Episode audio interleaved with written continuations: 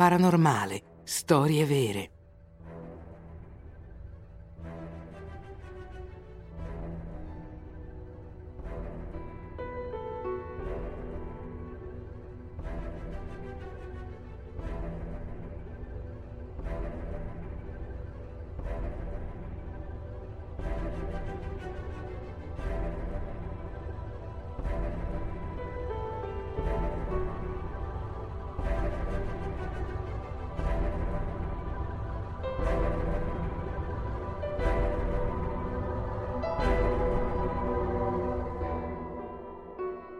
Gilles Garnier, il licantropo di Dole.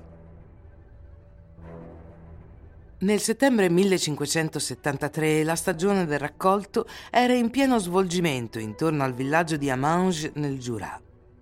Per tutto il giorno i portatori con la schiena pesante camminano per i vicoli, raggiungono i carretti al bordo e versano i loro chili d'uva, prima di tornare dai loro colleghi i tagliatori d'uva. È durante uno di questi viaggi che un contadino inciampa e fa cadere il suo cesto pieno fino all'orlo. Imprecando tra i denti, si gira per vedere cosa ha colpito il suo piede e il suo grido di terrore riecheggia nel vigneto. Tra due piante sporge il braccio insanguinato di una bambina di appena dieci anni. I suoi vestiti sono a brandelli, il suo collo mostra segni di strangolamento e pezzi di carne sono stati strappati dalla sua gamba. Riuniti intorno, i vendemmiatori si guardano increduli. Riconoscono la figlia del viticoltore e si chiedono in silenzio chi si offrirà volontario per dire al padre che la giornata di raccolta non è delle migliori. Non appena viene sepolta, e prima che qualcuno cominci a cercare il suo assassino, un altro bambino viene attaccato in un prato vicino al tramonto. Le sue urla hanno allertato i genitori, la cui fattoria si trova a pochi passi. Armati di forcone e torce, il padre e il fratello maggiore corrono in soccorso del ragazzo e riescono a scacciare l'aggressore nel buio della foresta di serre. Il ragazzo non sopravvive alle sue numerose ferite e la famiglia in lutto non è d'accordo su chi sia l'assassino. Il fratello maggiore è certo di aver visto una bestia che si regge sulle due gambe posteriori. Quando afferma questo, suo padre gli dà uno schiaffo e dice che era un uomo grande e peloso, ma un uomo.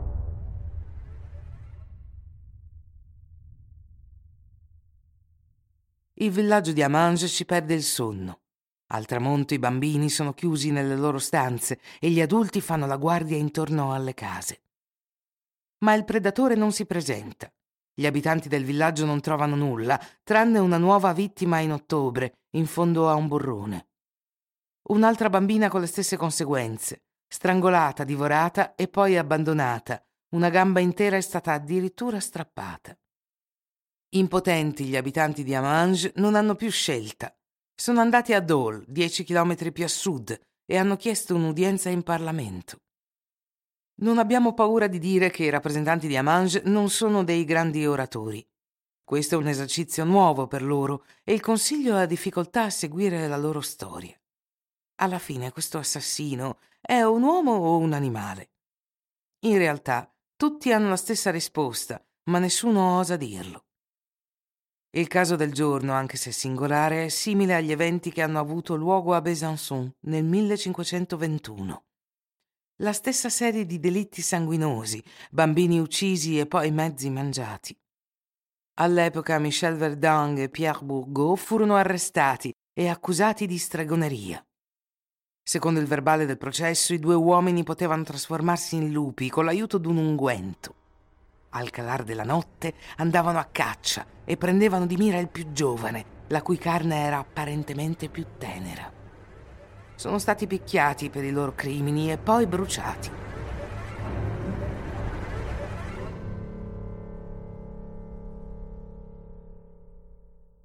Nel 1573, al termine dell'udienza, il Parlamento di Dole autorizzò ufficialmente la ricerca del licantropo proclamato e incoraggiò tutti coloro che potevano brandire alabarde, archibugi, picche o bastoni a stanarlo e ucciderlo. Nessuna punizione, nessuna pena sarà imposta. In altre parole, la caccia è aperta. Ogni notte si organizzano grandi cacce nelle vicinanze di Amange. La polizia è presente, ma anche mugnai, falegnami, aratori, sarte e alcuni adolescenti che hanno insistito per dare una mano. Setacciano ogni campo, ogni cespuglio, risalgono i fiumi, esplorano le grotte, pronti ad abbattere il mostro che li ha tormentati per quasi due mesi. Una sera di dicembre, mentre la ricerca della bestia era ancora in corso, una giovane voce tra gli alberi urla vicino alla foresta di serre.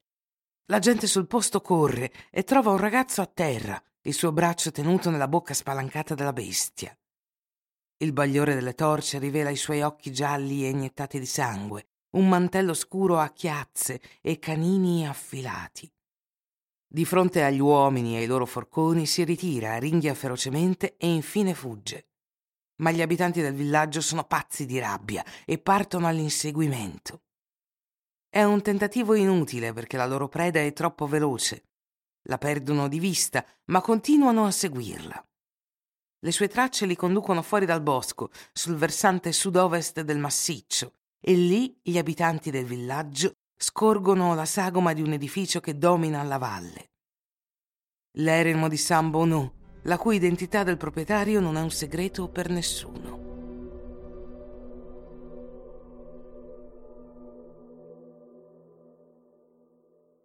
Si tratta di un certo Gilles Garnier, uno straniero di Lione, che vive nella regione da diversi anni con sua moglie e i suoi figli. Un uomo burbero e solitario, tranquillo e testardo. Insomma, il colpevole ideale. Il giorno dopo i poliziotti di Dole vanno verso San Bonneau per arrestare Gilles Garnier, che non oppone alcuna resistenza. Interrogato e torturato senza sosta fino alla fine dell'anno, alla fine confessò. La carestia aveva colpito la sua famiglia e lo aveva fatto impazzire. Le sue battute di caccia non portavano alcun profitto e le sue visite al villaggio erano disprezzate. Veniva chiamato mendicante e scacciato con una vanga senza un briciolo di pietà. Tormentato dalla fame e incapace di dormire, Gilles Garnier passa le sue notti a vagare nella foresta, parlando a voce alta tra sé e sé. Una sera qualcuno gli rispose. Secondo lui era il diavolo in persona, addolorato della sua miseria. Poi gli offrì un unguento, una nocciola da applicare sul petto, sufficiente a trasformarlo in un temibile cacciatore. Galvanizzato dai suoi nuovi poteri, non conoscendo più differenza tra la selvaggina animale e quella umana, Gilles confidava di aver attaccato i bambini perché rappresentavano una preda facile. Una volta colpito il suo bersaglio, il lupo mannaro prendeva pezzi di carne, a volte anche un arto intero, e portava il cibo alla sua famiglia, al suo branco.